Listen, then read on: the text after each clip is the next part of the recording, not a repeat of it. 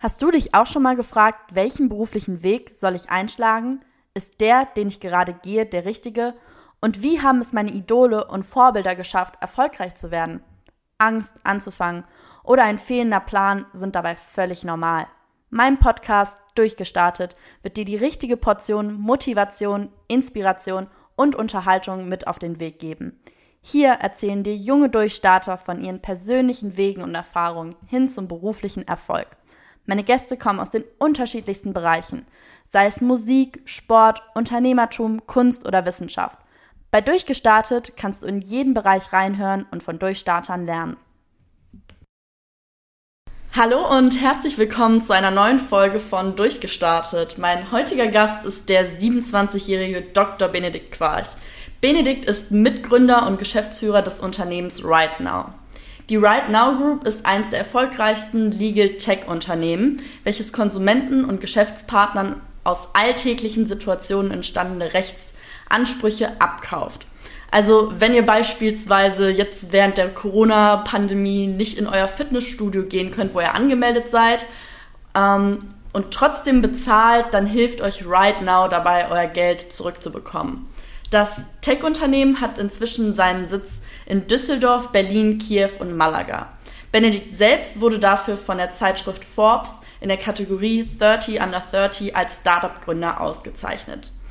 Benedikt hat Rechts- und Wirtschaftswissenschaften studiert und 2019 seinen juristischen Doktortitel erlangt. Außerdem darf sich Benedikt inzwischen Buchautor nennen und hat seinen eigenen Podcast. Benedikt, du setzt dich ja vor allen Dingen dafür ein, dass mehr Leute mit juristischem Hintergrund in die Startup-Gründung und, ins Unternehmertum einsteigen. Doch bevor ich mit dir so über Gründung und das ganze Unternehmertum-Thema sprechen möchte, würde ich ganz gerne eher erstmal ein bisschen über dein Jurastudium im Allgemeinen quatschen. Und dafür direkt erstmal die Frage vorweg, wolltest du das schon immer machen? Also war das schon immer dein Ziel, okay, ich möchte Jurist werden und ich möchte das auch studieren oder wie, kam, wie kamst du dazu? Gute Frage. Also früher, ich, wenn ich mich mal zurückerinnere, so fünfte Klasse, Anfang, da war mein Ziel, Torwart zu werden. Olli Kahn war mein großes Vorbild. der Titan, immer bei der Fußball-Weltmeisterschaft 2002. Aber da habe ich schnell gemerkt, dass ich zu schlecht bin. Im Fußball, also meine Karriere war sehr schnell beendet, obwohl ich mir viel Mühe gegeben habe.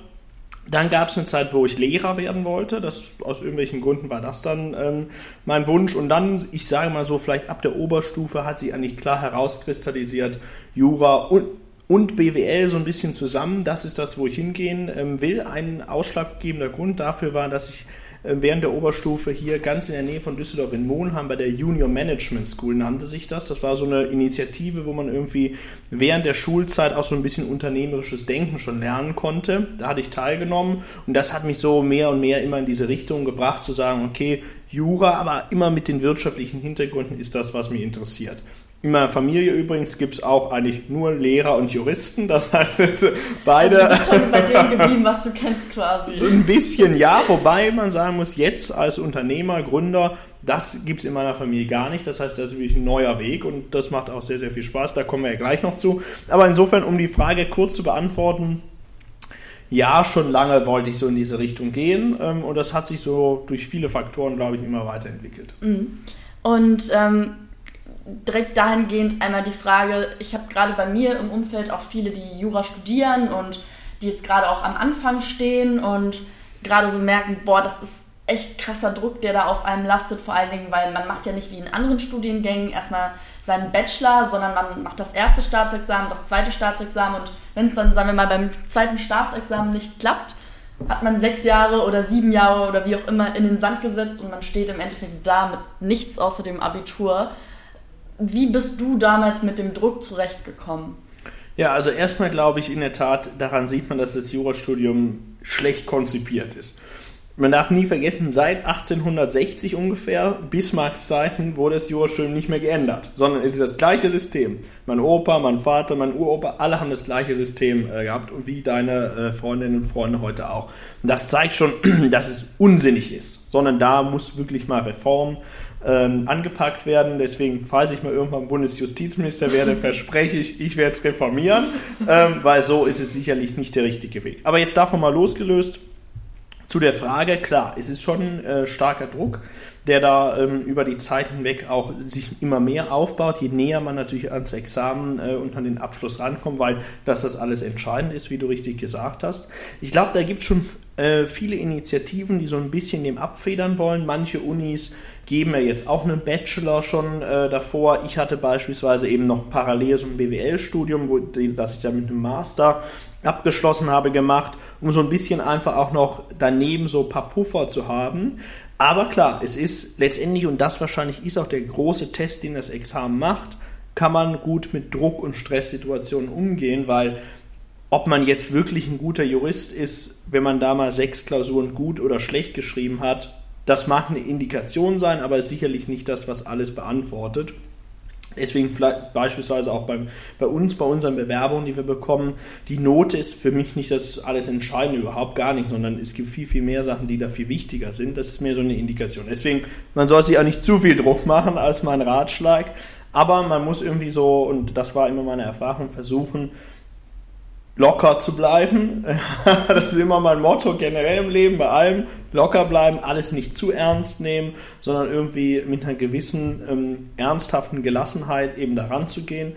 Und ich glaube, das hat bei mir jetzt damals auch gut funktioniert durch gute Freunde, die ich hatte, mit denen wir da zusammen immer gelernt haben, uns darauf vorbereitet haben, auch das immer das Ziel im Blick hatten und so, sag ich mal, uns gegenseitig vielleicht auch ein bisschen immer den Druck wieder äh, abgesenkt haben. Also das war jetzt so wäre jetzt so mein Tipp, da eben in, mit guten Freunden in so einer Lerngruppe da sich darauf vorzubereiten, durchhalten und gleichzeitig eben nicht sich selbst zu viel Druck machen, sondern immer locker bleiben. Ja, ich glaube auch einfach sich irgendwo ein Stück weit nicht gegenseitig stressen. Ich bekomme Richtig. das jetzt bei mir im Studium mit, dass äh, da diese ganzen WhatsApp-Gruppen und dann wird hier reingeschrieben und dann noch nachts kurz vor Abgabe machen sich alle wahnsinnig und ich glaube, da muss man sich einfach mal wieder so auch, wie du schon gesagt hast, bewusst machen, okay, die Welt geht davon nicht unter und äh, man hat seine Ziele, die sind die Priorität und da soll man ja auch irgendwo mit bis hinterstecken, aber ich glaube, zu viel Kopf äh, ist halt, wie du sagst, also irgendwo wird da auch der, die psychische Belastbarkeit getestet und äh, dem darf man sich halt einfach dann nicht so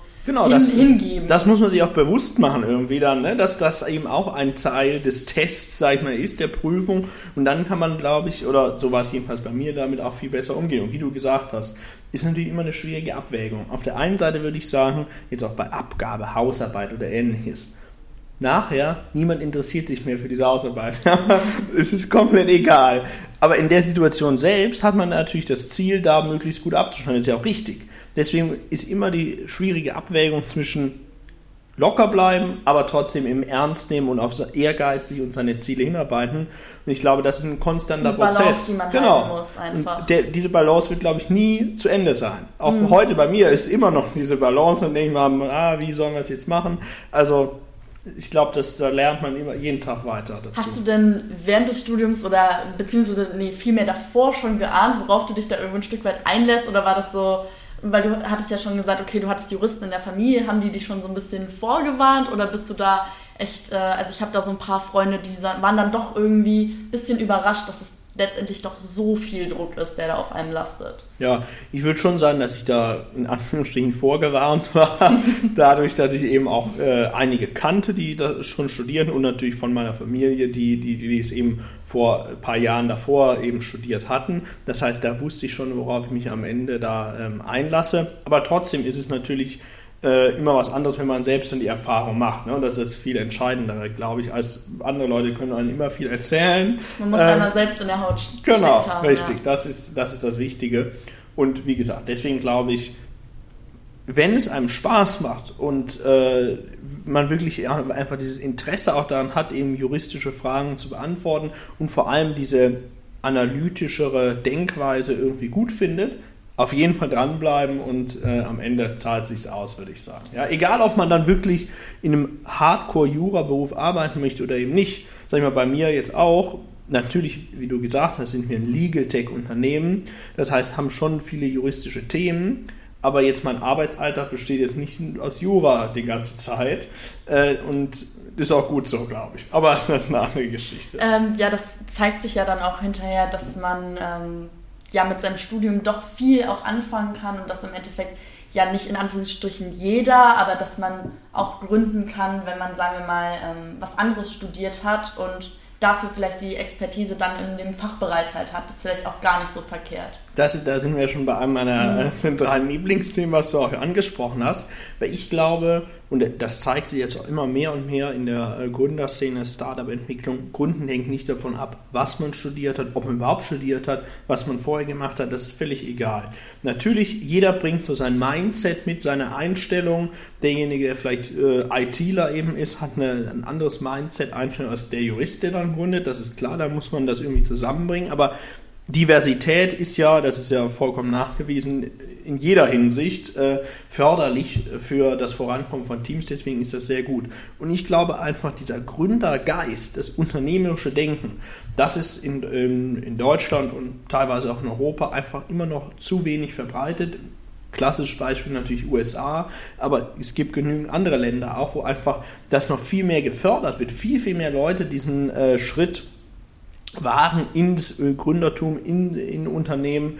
Und ich glaube, das muss man einfach noch viel, viel mehr fördern, aus allen Fachrichtungen heraus. Ich glaube, das ist dieses Problem, ich sehe das nicht nur beim Thema Gründen, sondern ich sehe das bei ganz, ganz vielen ähm, Berufswünschen, die, sagen wir mal, nicht so in diese klassische, was heißt konservative Richtung gehen, aber die alle so ein bisschen über, über diese Grenzen hinausschießen, von wegen, ich mache mein Studium, danach mm, werde ich Anwalt, danach weiß ich nicht, ähm, komme ich in dieses Angestellten, genau, Angestelltenverhältnis, ja. sondern alles so diese etwas kreativeren Jobs auch, die ein bisschen risikobehafteter sind, wie zum Beispiel ein Startup-Unternehmen gründen, wie Musiker werden oder Profisportler und das ist auch irgendwie so ein bisschen, ich finde es ganz witzig, äh, dass du das so für dich auch so ähm, zum Ziel gemacht hast, da Leute zu motivieren, ähm, ins Thema Gründen einzusteigen. Das ist ja auch irgendwie so ein bisschen das, was ich versuche mit dem Podcast den Leuten mit auf den Weg zu geben, da einfach mal in anderen Jobbereichen auch zu gucken, ja, das ist machbar, man muss halt nur irgendwo ein Stück weit dahinterher sein und ich glaube, da ist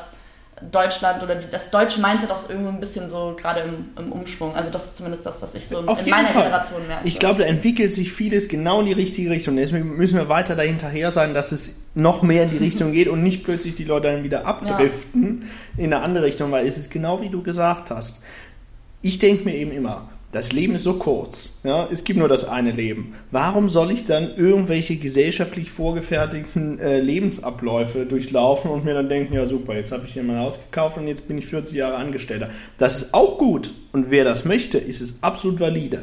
Aber ich glaube, wir müssen in der Gesellschaft die Offenheit und Förderung haben, eben zu sagen, ja, du kannst auch davon abweichen, du kannst andere Sachen machen und wir unterstützen dich, wenn du andere Sachen machst und vielleicht scheiterst du damit auch und dann wirst du nicht verurteilt, sondern wir sagen, okay, du hast versucht, du bist gescheitert, kannst es nochmal versuchen oder du kannst jetzt einen anderen Weg gehen. Ich glaube, diese, diese Einstellung einfach da viel offener zu sein und viel mehr das auch zu fördern, die entwickelt sich in die richtige Richtung, aber da sind wir noch nicht am Ziel. Nichtsdestotrotz hast du ja ähm, trotzdem den klassischen erstmal Bildungsweg eingeschlagen. Deswegen würde ich da dann nochmal ein bisschen nachhaken. Und zwar erstmal ähm, auch, ob du sagen würdest, dass das zwangsläufig notwendig war, äh, Jura zu studieren, beziehungsweise welche Fähigkeiten du vielleicht aus dem Studium jetzt für dein Gründerdasein äh, mitnehmen konntest. Ja, ich habe bisher nicht den ganz klassischen Weg gemacht. Das zweite Staatsexamen habe ich nämlich nicht gemacht bisher. Das heißt, äh, auch das ist insofern ein bisschen Abweichung vom ganz klassischen Weg. Ja, aber die Frage.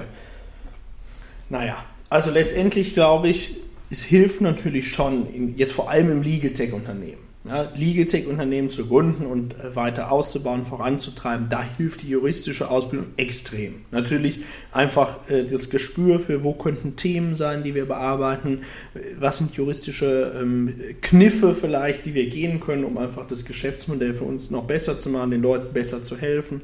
Das heißt, da hilft es auf jeden Fall sehr, sehr stark. Aber wenn ich jetzt drüber nachdenke, keine Ahnung, in, sicherlich ist es mein Ziel, auch noch weitere Unternehmen zu gründen äh, im weiteren äh, Lebensverlauf.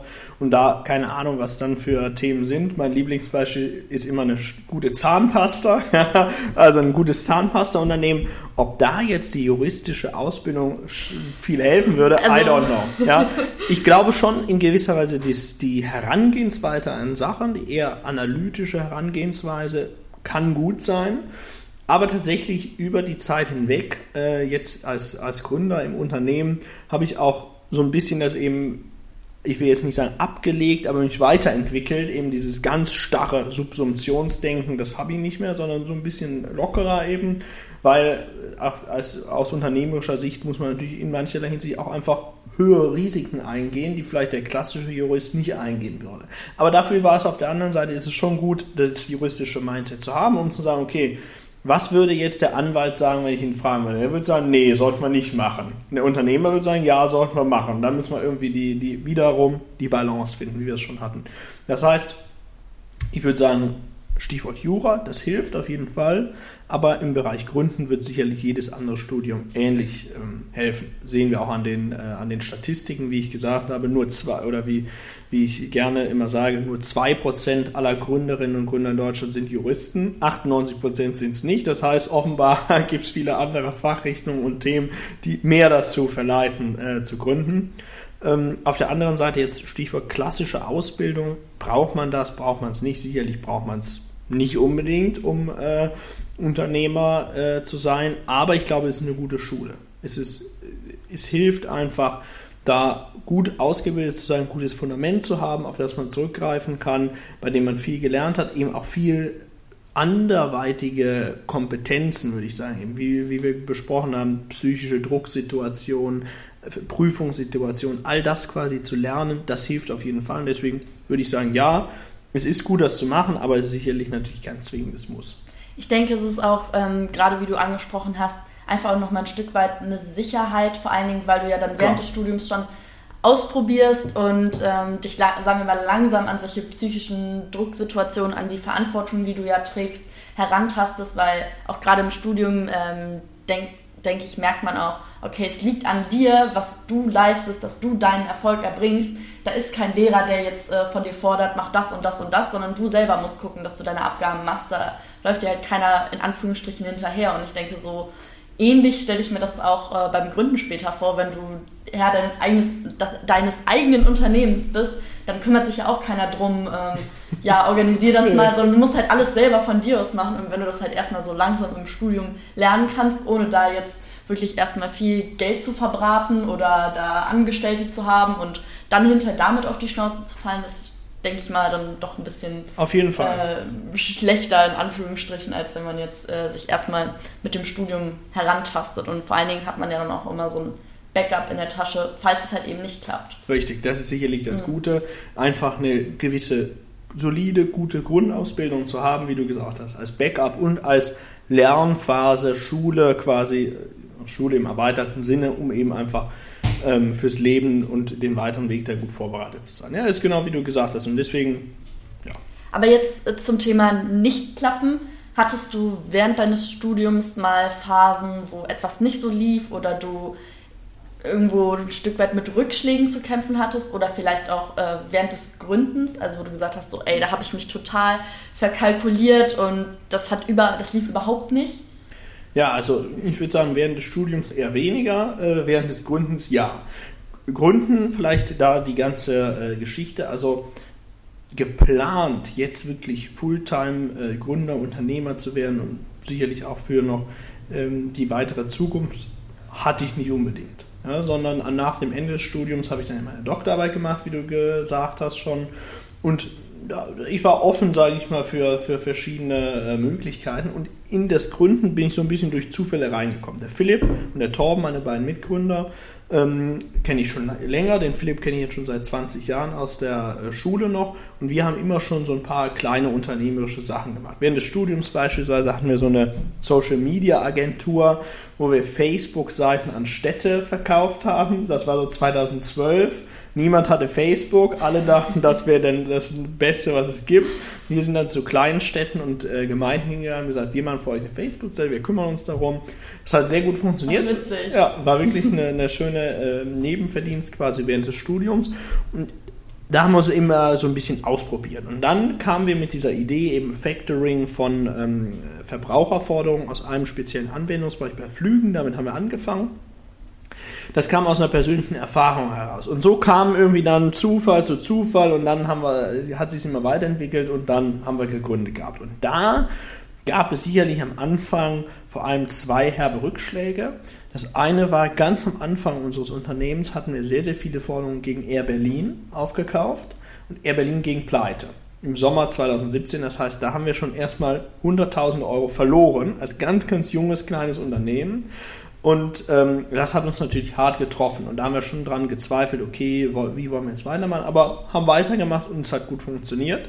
Das zweite war ein Urteil ähm, des Bundesgerichtshofs zu einer speziellen Frage in unseren Produkten, die, sag ich mal, eine, ein Ziel, was wir hatten bei unserem Flugprodukt, zunichte gemacht hat. Das war vom einen auf den anderen Tag tot. Da mussten wir das Produkt ein bisschen umstellen, äh, andere Schwerpunkte setzen. Und da haben wir auch gezweifelt. Naja, wie wollen wir das jetzt machen? Kriegen wir das hin? Es hat geklappt.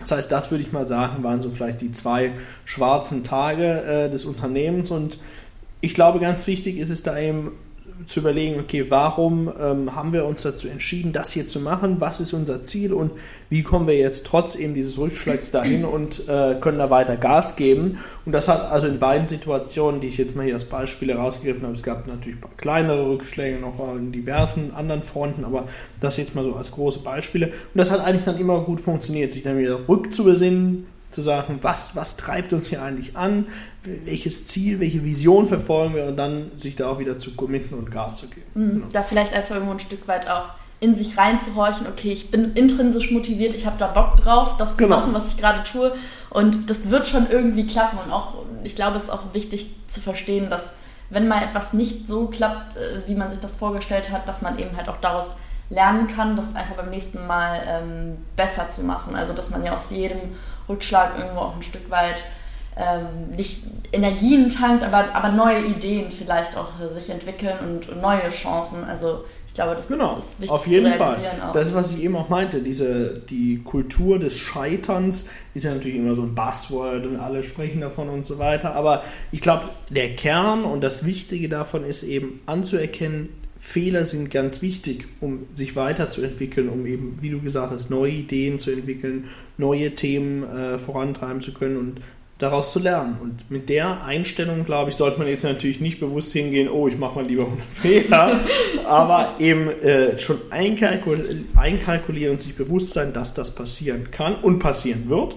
Und dann, glaube ich, lässt es sich damit auch viel, viel einfacher und besser umgehen. Also hast du das quasi immer so im Hinterkopf, okay, das, das kann passieren, aber es sollte vielleicht nicht passieren. Also Richtig, also das, das, das, vielleicht irgendwo ein Stück, genau, weit, genau. ein Stück weit schon. Ich glaube, das Thema Selbstreflexion auch extrem wichtig, dass man da selbst äh, sich dann auch an die eigene Nase fasst und sagt, okay, was habe ich konkret in der Situation falsch gemacht, was kann ich beim nächsten Mal besser machen oder wo, ähm, wo konnte ich vielleicht auch gar nichts gerade in dem Moment dafür, also wo lag es vielleicht auch einfach an den ähm, äußeren Umständen und Gegebenheiten, weil ich denke oft, viele Dinge nicht nur das Gründen, sondern auch, egal, was ich ja auch eben angesprochen hatte, wenn man so in einen anderen be kreativen Bereich möchte, hängt ja viel auch dann von Glück ab und zur richtigen Zeit am richtigen Ort zu sein und dass man da einfach dann nicht sich denkt, okay, ähm, ich habe da gerade irgendwie nicht das Talent oder das Zeug zu oder mein Unternehmen hat da nicht das Potenzial zu, sondern es ist vielleicht einfach gerade nicht der richtige Moment gewesen und man probiert es dann irgendwo ein Stück weit weiter.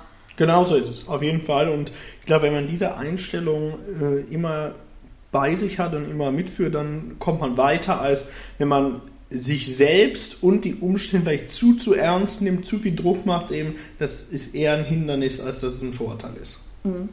Du, ich würde allerdings auch noch, was mich auch noch interessieren würde, wie du das alles so zeitlich unter einen Hut bekommen hast. Weil du hattest ja eben schon mal ähm, angeschnitten, dass du nicht nur das klassische Jurastudium äh, abgeschlossen hast, sondern nebenbei auch noch BWL studiert hast und während deines Studiums schon unternehmerisch tätig warst. Wie, wie packt man das zeitlich?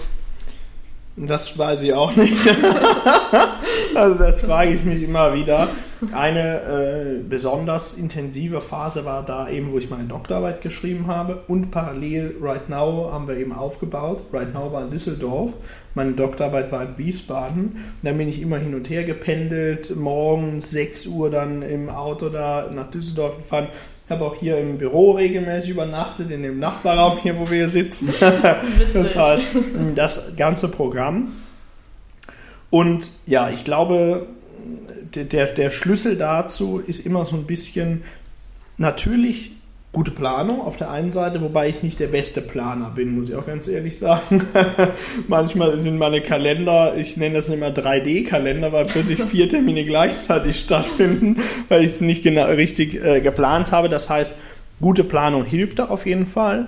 Und einfach, wie ich schon gesagt habe, mein zentrales Motto, immer locker bleiben. Deswegen einfach so ein bisschen eben locker mit der Situation umgehen und dann auch in Kauf nehmen, okay, ich muss jetzt hier eben Samstag, Sonntag, Sonntagabend noch dran arbeiten. Wenn ich das Ziel habe, eher wo, wo ich hin will, was mich antreibt. Und hier war eben bei mir dann in dieser Situation, die ich gerade beschrieben habe, das Ziel Doktorarbeit abschließen und das Ziel Right Now weiter vorantreiben. Und dann eben in Kauf nehmen, okay, das bedeutet jetzt sieben Tage Woche, äh, ein, ein, zwei Jahre lang und dann, äh, dann, dann geht das auch. Aber natürlich ist es kein Modell, was für alle Zeiten gilt. Deswegen, man muss ja auch immer wieder Zeit äh, für sich nehmen. Daran bin ich allerdings schlecht. Ich bin auch schlecht in Nein sagen. Ähm, und ich glaube aber, wichtig ist auch das zu erkennen. Weil wenn man das oder wenn man das erkannt hat, eben woran man vielleicht schlecht ist, kann man daran arbeiten und versuchen eben es für die Zukunft besser zu machen. Deswegen würde ich sagen, das Patentrezept, das alles unter einen Hut zu bekommen, habe ich nicht. Irgendwie klappt es immer. äh, Zeit nehmen für bestimmte Themen natürlich. Dann sich auch jetzt, habe ich ja auch gelernt, besser planen, nicht mehr 3D-Kalender, Blocker beispielsweise in den Kalender zu setzen, auch zu sagen, jetzt fokussiere ich mich nur auf das, dann auch mal E-Mails, alles nicht anzugucken. Ähm, sondern nur dieses Thema dann zu bearbeiten. Und ich glaube, mit diesem, mit diesem Ansatz eben Zeit für gewisse Themen zu reservieren, gleichzeitig aber eben eine gewisse Lockerheit, dann manches dann dauert vielleicht auch ein, zwei Tage länger, aber eben auch manches dann abzusagen, dass das dann funktioniert. Ja, also ich bin so da der, der, die rheinländische Art, ja, irgendwie geht es am Ende immer gut. also äh, verstehe ich das gerade richtig quasi. Erstmal äh, sich bewusst machen, okay, ich muss nicht alles sofort und direkt schaffen, sondern erstmal Prioritäten setzen, die abarbeiten, sich dann nicht zu viel vielleicht auch irgendwo ein Stück weit aufladen, aber nichtsdestotrotz immer im Hinterkopf behalten, okay, ähm, wenn ich irgendwie erfolgreich sein möchte, egal in welchem Bereich, dann muss ich schon viel Zeit da rein investieren und das muss mir auch im Vorfeld bewusst sein. Aber wie gesagt, so wenn man, wenn das dein Baby ist und äh, du da Freude dran hast, dann, ich denke, dann ist da auch jeder bereit zu, da Zeit und Arbeit rein zu investieren. Richtig, ich ganz ehrlicherweise so Arbeit und Freizeit, das vermischt sich auch völlig. Mhm. Also ich sage immer, eine Work-Life-Balance gibt es nicht, sondern es gibt eine Life-Balance, weil eben, äh, ich finde auch diesen, diesen Ansatz, Work-Life-Balance quasi zu trennen, bedeutet ja schon, dass ich quasi hoffe, dass schnell die Work erledigt ist, damit ich dann mehr Live äh, habe, aber man verbringt so viel Zeit mit, mit der Arbeit, dass äh, sag ich mal, Sinn macht, das irgendwie alles zu integrieren und eben mit voller Spaß und Energie dabei zu sein, ist natürlich jetzt beim Unternehmensgründen nochmal immer eine andere, besondere Situation, wo das vielleicht einfacher ist. Aber ja, äh, ich glaube, wie du gesagt hast, wenn man wirklich Spaß daran hat und sag ich mal Freude, dann investiert man eben auch gerne mal mehr ähm, Zeit da rein und weil es eben so viel Spaß dann auch macht und man sieht, es geht voran und äh, es entwickelt sich weiter, das Unternehmen wächst, die, die Themen werden äh, immer spannender quasi, je weiter man kommt und dann, dann ist das ein ganz natürlicher Prozess. Aber nichtsdestotrotz muss man natürlich auch gewisse Auszeiten sich nehmen und äh, das Leben genießen. Aber das Leben genießt man auch mit der Arbeit. Deswegen, also ja, Deswegen immer eine Abwägung. Ist doch irgendwie, es läuft halt dann doch beides so ein bisschen genau. nebenher. Und ähm, was mich trotzdem noch interessieren würde, schreibst du dir so To-Do-Listen oder hast du so groben Plan, was die Woche, was den Tag über ansteht oder was deine nächsten Ziele sind? Äh, wie fixierst du die so? Ja, schon To-Do-Listen gewisserweise. Ich habe so ein Notizbuch, da steht immer alles drin. Aber wie ich gesagt habe, ich bin nicht der beste Planer. Das heißt, es gibt ja viele Leute, die, es gibt ja unterschiedlichste Ansätze, die äh, machen quasi jede Minute im Kalender, ist irgendwie ein, ein Eintrag dann auch mit To-Dos im Kalender. Dann gibt es welche, die machen jeden Morgen oder jeden Abend sich immer genaue To-Do-Liste. Das mache ich alles nicht. Vielleicht sollte ich es mal machen. Aber ich habe so einen Plan eben im Kopf. Was sind jetzt die wichtigen Themen? Was wollen wir vorantreiben? Ähm, und da ist dann quasi mein Notizbuch ist die, die Quelle für alle, alle äh, To-Dos und Prioritäten da. Und das funktioniert jetzt gut, würde ich sagen. Ja, ist ja ganz gut, wenn man sich da nochmal so ein bisschen ähm, das Ganze auch schriftlich, denke ich, festhält in einem genau. Notizbuch, wo man dann alle so Gedanken so parat hat. Ich kann mir nur Sachen merken, wenn ich sie aufschreibe. Also dann, ich weiß nicht, dann, dann, dann vergesse ich fast nie, ja? aber wenn ich es nie aufschreibe, dann habe ich es ja zwei Minuten mehr vergessen. Thema Merken ist ein guter Stichpunkt, wo ich gerne drauf eingehen würde, nämlich es gibt, glaube ich, kein Studium, zumindest ähm, was ich so im Hinterkopf habe, was mit so vielen Klischees und Vorurteilen zu kämpfen hat wie das Jurastudium. Und äh, da wäre direkt das, das erste Klischee, ja, ähm, ob Juristen die ganzen Gesetze auswendig äh, können müssen, also ob Juristen sich viel merken müssen. Sicher, also der, dieses Klischee ist natürlich falsch. Niemand muss die Gesetze auswendig lernen, auch nicht für die Prüfung, sondern die Gesetze liegen da. Natürlich muss man sich in gewisser Weise vor allem fürs Examen viel merken, viel äh, gewisses materielles Wissen einfach aneignen, mit dem man dann, dass man dann eben anwenden kann. Aber in der Praxis, worum es wirklich geht, ist ein Grundverständnis zu haben, ein Handwerkszeug, um dann juristische Probleme natürlich mit diversen Quellen, die zur Verfügung stehen, zu lösen. Deswegen würde ich sagen, ja, im Studium muss man sich sicherlich viele Dinge merken, aber im Kern geht es nicht um auswendig lernen und irgendwas. Das ist, ein, das ist der falsche Ansatz, sondern im Kern geht es darum, eben mit einem analytischen Handwerkszeug Probleme juristisch zu lösen. Und das schafft man auch, wenn man sich nicht alles merken kann. Vom Mindset her ähm, ist das so, dass du diskutierfreudig sein musst oder irgendwie so eine gewisse, du sagst ja, ähm, Probleme juristisch zu lösen, aber dass man irgendwo ein Stück weit ja schon sein Recht oder das, was man für selbst richtig hält oder für recht hält, in dem Moment durchsetzen muss ja auch. Ähm, also würdest du sagen, ist es wichtig, dass man eine gewisse Diskutierfreudigkeit mitbringt und irgendwo ein Stück weit so in Anführungsstrichen rechthaberisch ist? Naja, das kommt, würde ich sagen, auf den Beruf an, den man am äh, Ende dann anstrebt. Natürlich, der klassische Anwalt, sicherlich braucht er das diskutierfreudig auf, dem, auf seinem Standpunkt beharren, eben für den Mandanten sich einsetzen mit, mit allen Kräften, auf jeden Fall. Jetzt aber beispielsweise der Richter muss vielmehr, oder die Richterin, vielmehr ausgleichend ja sein, versuchen, äh, die Dinge zusammenzuführen, aber natürlich am Ende auch eine Entscheidung zu treffen und zu sagen, jetzt ist es so oder so oder vielleicht in der Mitte, je nachdem. Das heißt, ich glaube, man, äh, es lässt sich schwer sagen, ist, man braucht jetzt die eine Eigenschaft, dann wird man ein guter Jurist, überhaupt nicht, sondern eigentlich gibt es ganz, ganz viele Eigenschaften, die dazu passen und ähm, die, die sich gut, sage ich mal, äh, eignen, um dann auch eine juristische Laufbahn da einzuschlagen. Deswegen würde ich sagen, es gibt gar nicht so den klassischen Nein, den, also vielleicht gibt es den so in der Vorstellungswelt, mhm.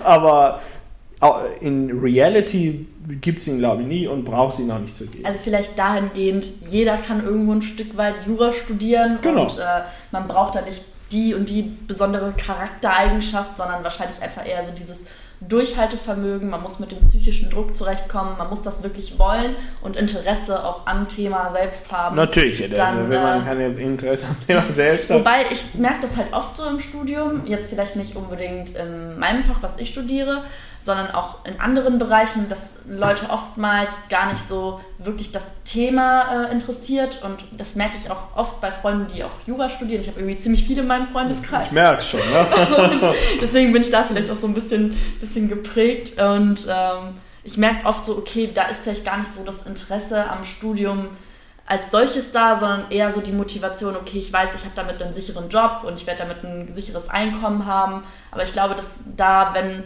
ich glaube, man muss sich da immer ähm, auch vor Augen führen, dass das auf lange Sicht hin wahrscheinlich einen auch nicht glücklich machen wird. Wollte ich gerade sagen, weil das wäre jetzt mal eine Frage an deine Freunde. Gibt es denn was anderes, was ihnen quasi mehr Spaß machen würde, wo es vielleicht nicht einen unbedingt sicheren Job gibt. Ich würde auch mal bezweifeln, sicherlich Juristen in der Regel, würde ich sagen, findet eigentlich jeder, finden alle einen Job. Aber ob das jetzt immer der Job ist, der einem dann unglaublich viel Spaß macht, I don't know. Ne? Deswegen, ich glaube, das ist so mein Philosophie und Ansatz eben, nicht von irgendwelchen gesellschaftlichen Erwartungen, Prägungen äh, sich leiten lassen, sondern das machen, was einem Spaß macht, worauf man Lust hat und diesen Weg dann auch ähm, zu gehen. Ja, mhm. Und auch innovativ dann eben zu gehen und sich vielleicht dann auch, manche sagen dann, warum machst du das denn jetzt? Ja, weil das ist quasi der Weg, den ich gehen werde. Das ist natürlich immer leichter gesagt als getan, äh, aber ist, das kann ja auch schon in kleinen Dingen sich so äußern und ich glaube, Genau, das ist, ist der richtige Weg. Ja, ich, ich glaube, da muss man sich auch irgendwo ein Stück weit dann drauf einlassen, zu sagen, okay, ich weiß jetzt vielleicht noch nicht so richtig, was das Richtige für mich ist, aber sich da vielleicht auch noch Zeit geben. Und ich glaube, du hast auch so dieses, diese Einstellung, alles mit so einer gewissen Gelassenheit zu sehen und die Dinge sich selber einfach nicht zu verrückt zu machen, weil oft ist es halt, wie du auch schon angesprochen hast, dieser gesellschaftliche Druck, der einen dann am Ende des Tages so ein bisschen Geiger im Kopf macht und man sich so denkt, so, boah, ich muss da dem und dem gerecht werden und meinen Eltern und der Gesellschaft und den Normen und, und dann habe ich selber noch irgendwelche Interessen und das alles irgendwie unter einen Hut zu bekommen, ist ja manchmal so, ich glaube, das ist es, was einen dann so psychisch hinterher auch so stresst. Absolut, aber unter den Hut gehört nur das, was man selbst will. Der Rest kann man vergessen. Nichts, nichtsdestotrotz ähm, bist du ja Team, okay, ich möchte viele Juristen auch dazu motivieren, ähm, in die Unternehmensbranche einzusteigen oder vielleicht auch umgekehrt ähm, zu sagen, okay, äh, du möchtest ein Unternehmen gründen, aber studier doch vielleicht Jura ähm, warum ist das denn so, dass du sagst, okay, ähm, dass du da die Leute so ein bisschen dahingehend antreiben möchtest? Äh, genau, also ich glaube, jeder und jede kann oder kann unternehmerisch tätig werden und äh, was ich am Anfang meinte, eben das unternehmerische Denken, Innovation voranzutreiben. da müssen wir noch viel, viel mehr machen. Den Leuten einfach zeigen, es gibt diese Möglichkeiten. Das ist eigentlich das alles, was man tun kann, eben zu sagen, Du musst nicht den klassischen Weg gehen, den jeder vielleicht in Anführungsstrichen von dir erwartet. In Klammern kann man fragen, erwarten das wirklich alle? Weiß ich nicht, ob die Gesellschaft sich so dafür interessiert, was man jetzt für einen Weg genau geht, aber Klammer zu. Jedenfalls, du musst nicht diesen klassischen Weg gehen, sondern es gibt viele andere Möglichkeiten und eine ganz, ganz spannende davon und jetzt kommt wieder die Gesellschaft ins Spiel, gesamtgesellschaftlich sehr förderliche ist eben Unternehmertum. Ja, Unternehmen bringen Arbeitsplätze, Unternehmen bringen Fortschritt, Unternehmen bringen Innovation. Und deswegen ist es, glaube ich, richtig und wichtig, da einfach den Leuten, egal welcher Fachrichtung, ich kann jetzt eben für Juristen sprechen, aber mhm. die Initiative nennt sich ja Founders in Law. Genauso könnte man Founders in Biology oder ich weiß nicht was machen. Einfach den Leuten zu zeigen, Unternehmen zu gründen geht mit jeder Fachrichtung, geht mit jedem Studium, mit jedem Interesse, jedem Hintergrund und äh, so ein bisschen das eben so darzustellen, dass diesen Weg kannst du gehen. Wenn du ihn nicht willst, ist es ja gar kein Problem. Aber es gibt diese Vorbilder. Das ist eben das ganz Wichtige. Und jetzt warum im Jurastudium? Ich glaube eben, wie wir schon besprochen haben, das klassische Jurastudium ist ja überhaupt nicht darauf angelegt, irgendwelche Unternehmensgründungen. Das, das interessiert ja keinen, sondern es gibt den klassischen Weg, der dann Anwalt, Richter, Staatsanwalt, Justiz, Anwaltschaft, was auch immer ähm, äh, beinhaltet. Und auch darauf ist ja das Studium ausgerichtet. Ja zweites Staatsexamen, damit erwirbt man die Befähigung zum Richteramt. Darauf ist alles ausgelegt. Und diese, dieser sehr klare Weg, glaube ich, vernachlässigt eben viele andere Möglichkeiten, die es gibt, wie eben das Unternehmertum, wie aber auch viele andere Sachen. Es könnte genauso noch alle möglichen Initiativen, Sportler in Law, wie was auch immer, Musiker in Law, ja, alles das geben. Da, wofür ich jetzt eben sprechen kann, ist eben Juristen und Gründer, weil das ist das, was ich so ein bisschen eben versuche zu vereinen. Weil darum geht es einfach, zu zeigen, da gibt es schon welche, die diesen Weg gegangen sind, die den teilweise sehr erfolgreich gegangen sind, teilweise noch nicht erfolgreich vielleicht, aber haben sehr viel Spaß daran, wie auch immer.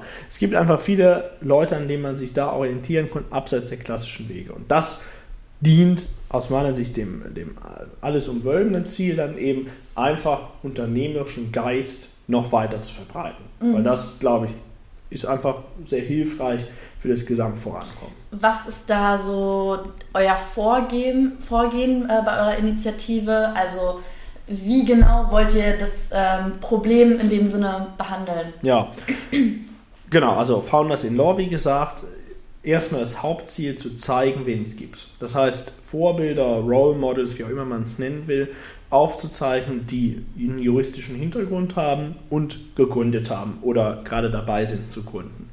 Und da stellen wir eben auf unserer Website oder auch Social Media viele spannende Beispiele vor, machen auch mal den einen oder anderen Clubhouse-Talk beispielsweise gestern gemacht, wobei ja Clubhouse... Wo, äh, wie, wie heißt euer Talk da, damit die Hörer den dann auch finden können? Founders in Law Talk. Okay, aber ähm, aber was Schreibe ich dann alles noch in die Show Notes. Ist denn Clubhouse jetzt eigentlich schon äh, tot? Boah, oder? Das ist eine gute Frage. Also wenn du mich vor ein paar Wochen gefragt hättest, hätte ich gesagt, boah, super App und ja. richtig cool äh, zum Kontakte knüpfen und Leute kennenlernen und sich austauschen.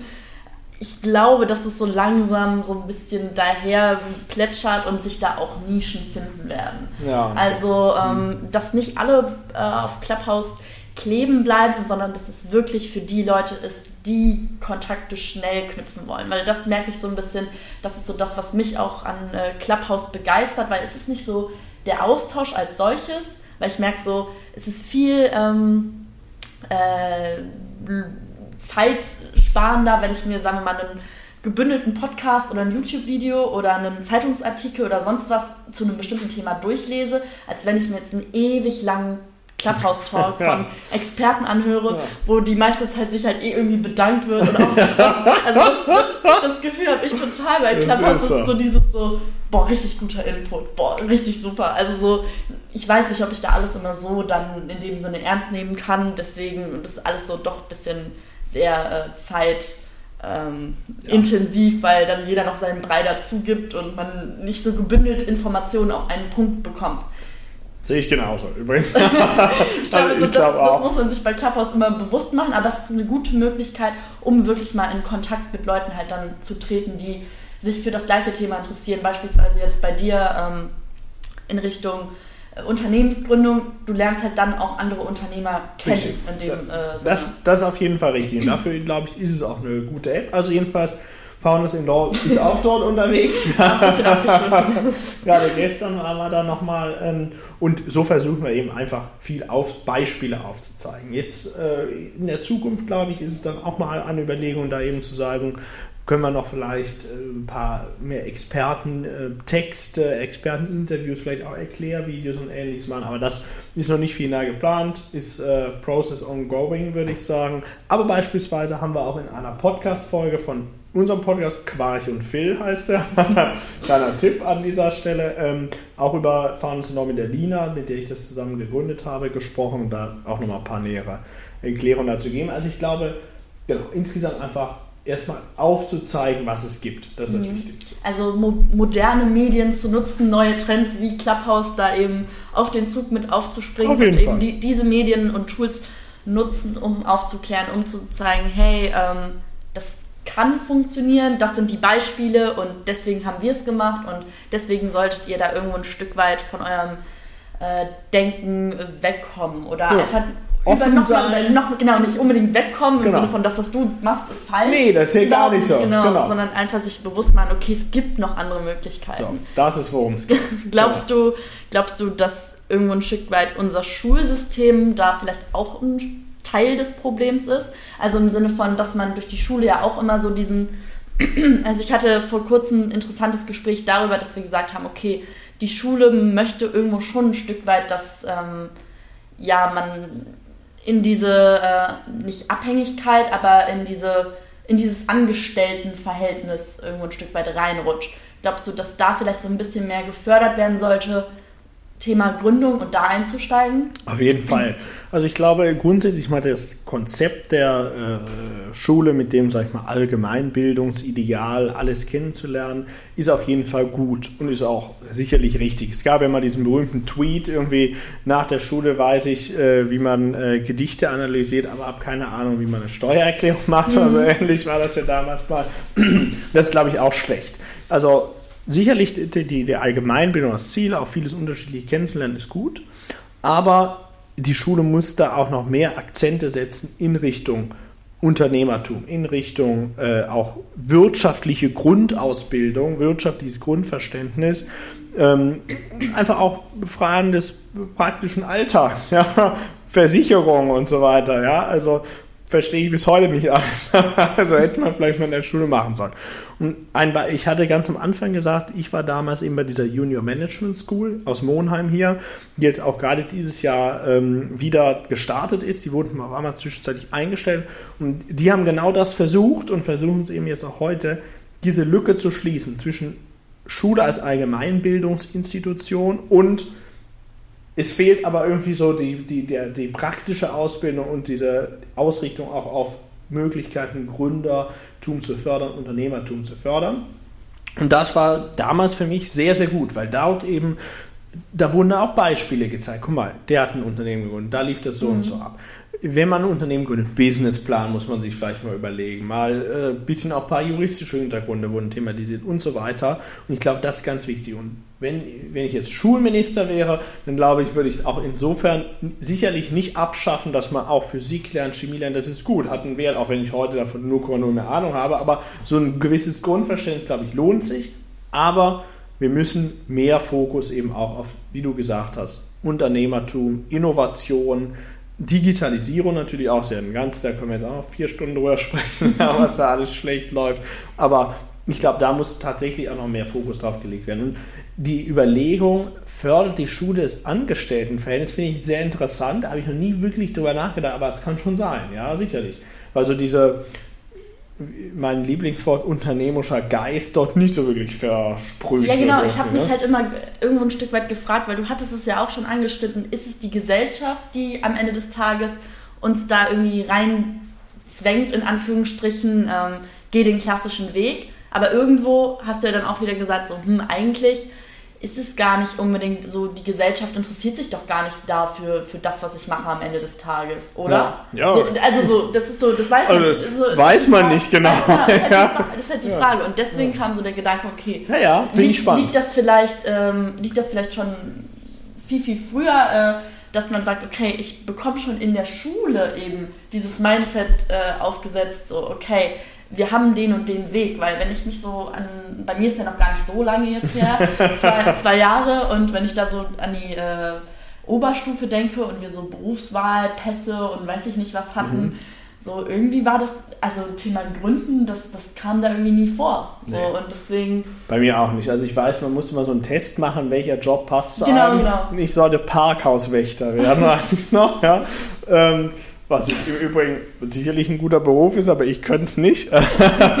Sehr schlecht darin. Aber ähm, genau, in der Tat, also ich glaube einfach, wie, wie wir schon gesagt haben, es geht ja 0,0 niemals darum, irgendwas anderes schlecht zu machen und zu sagen, das soll man nicht machen, sondern du sollst den Weg gehen, gar nicht. Aber ich glaube, wir müssen einfach breiter das Spektrum machen, dass wir zeigen und sagen, guck mal hier, die ganzen Möglichkeiten gibt es. Es gibt nicht nur den einen Weg, der vielleicht in Anführungsstrichen die Gesellschaft, diese ominöse Gesellschaft, wo immer die ist, äh, von einem vordenkt, sondern es gibt hunderte Möglichkeiten. Mhm. Ja? Und jetzt, du bist jetzt dran, dir zu überlegen, wo möcht, womit möchtest du dein Leben verbringen und äh, deine Zeit quasi für einsetzen.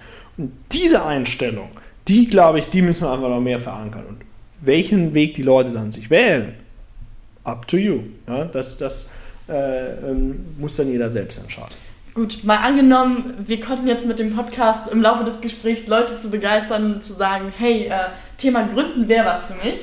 Ähm, würden wir uns freuen. Würden wir uns freuen. Was würdest du äh, sagen, sind da so die ersten Steps oder was würdest du jungen Leuten raten, die sich in dem Bereich selbstständig machen wollen, selbst gründen wollen? Wie fängt man quasi, was ist so der erste Step zur ja. Unternehmensgründung?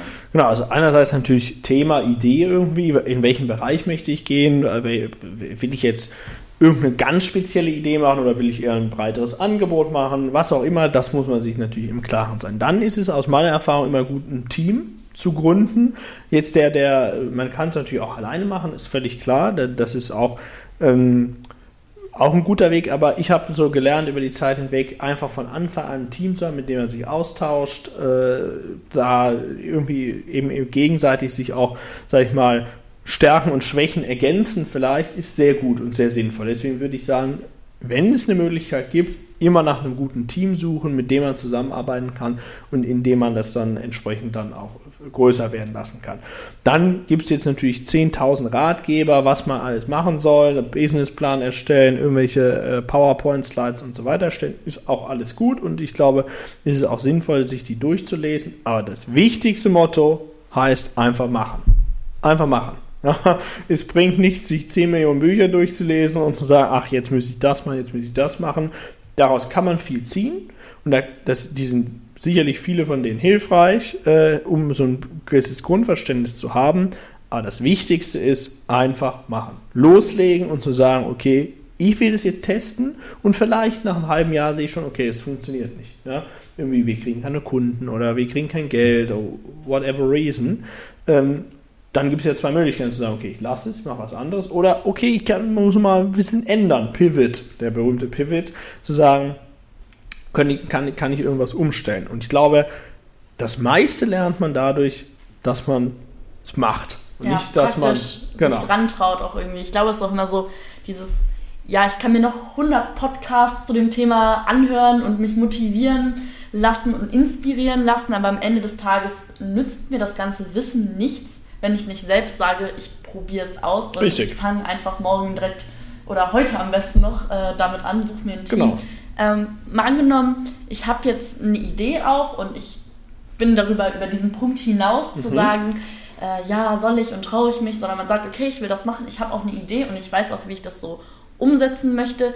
Trotzdem muss man ja immer abwägen, lohnt sich das gerade oder ist meine Idee vielleicht schon ausgereift genug in dem Moment? Woran erkennt man, okay, ist die Idee, die ich habe, ähm, wirklich geeignet für ein Unternehmen? Nur indem man sie testet.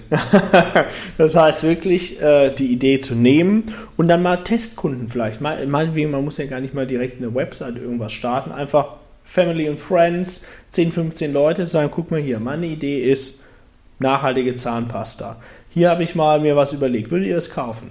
Umfrage. Ja? Oder keine Ahnung was, mal vielleicht einen Prototyp zu machen, wenn man dann ein Produkt hat. Oder die Dienst, wenn es eine Dienstleistung ist, wie gesagt, einfach mal 10, 15, 20 Leute mal anzubieten. Und so gucken, und das ist das entscheidende Zauberwort, gibt es ein Product Market Fit. Passen meine Idee und der Markt irgendwie zusammen? Natürlich kann man auch äh, einen neuen Markt erschaffen. Ja, das, beste, das berühmteste Beispiel dafür Apple und Steve Jobs und das iPhone. Niemand hätte gedacht, dass das mal ein der wichtigste Markt ever sein würde.